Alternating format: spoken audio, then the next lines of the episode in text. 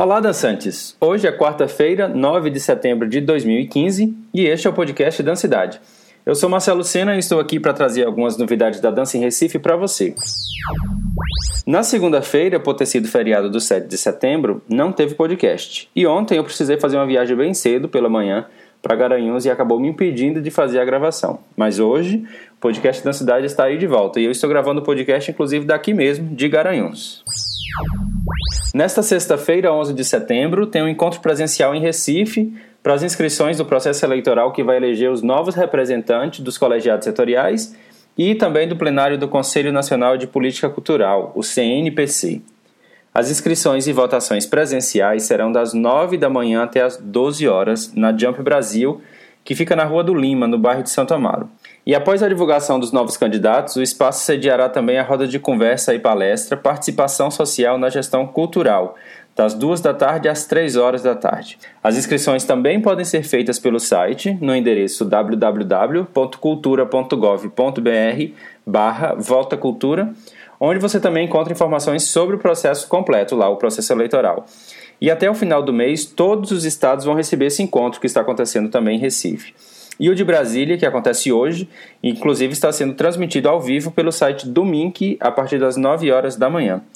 Estes encontros fazem parte de uma mobilização do MINC para atrair mais pessoas dos segmentos culturais para o processo eleitoral. E para tirar dúvidas, a coordenação do CNPC do MINC oferece uma série de canais, incluindo Facebook e Twitter. Tem também o WhatsApp, que é o número 61 92410630. Esse número funciona apenas como WhatsApp, não adianta ligar para ele. Mas também tem um telefone que é o 61 2024 2186. E sobre o Conselho Estadual de Política Cultural aqui de Pernambuco, as inscrições para as eleições vão até segunda-feira da próxima semana, dia 14 de setembro. Quem é trabalhador da cultura em Pernambuco e deseja compor o conselho, é só baixar o formulário pela internet, preencher e enviar por e-mail anexando também as comprovações.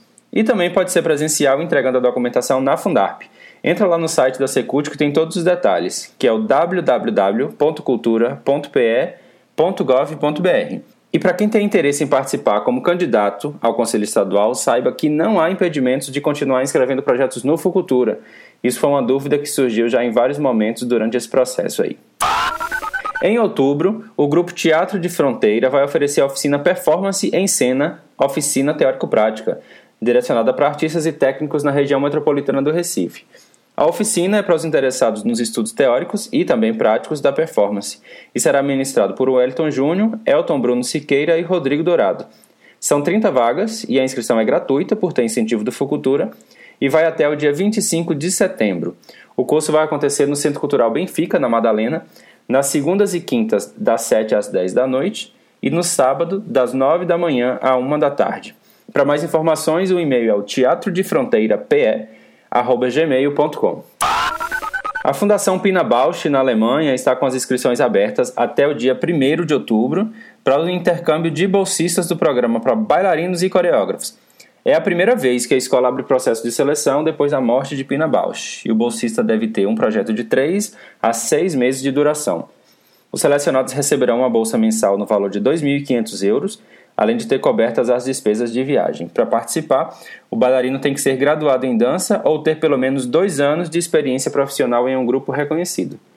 No caso de ser um coreógrafo, é preciso enviar o link de uma criação independente com apresentação pública nos últimos três anos. As inscrições são feitas através do site oficial da Fundação Pina Bausch, www.pinabausch.org.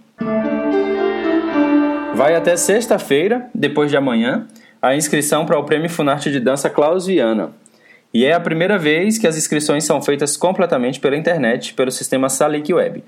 Para facilitar a inscrição, a Funarte está com um manual de inscrição no próprio site, onde você também pode ter informações sobre o edital que é o www.funarte.gov.br.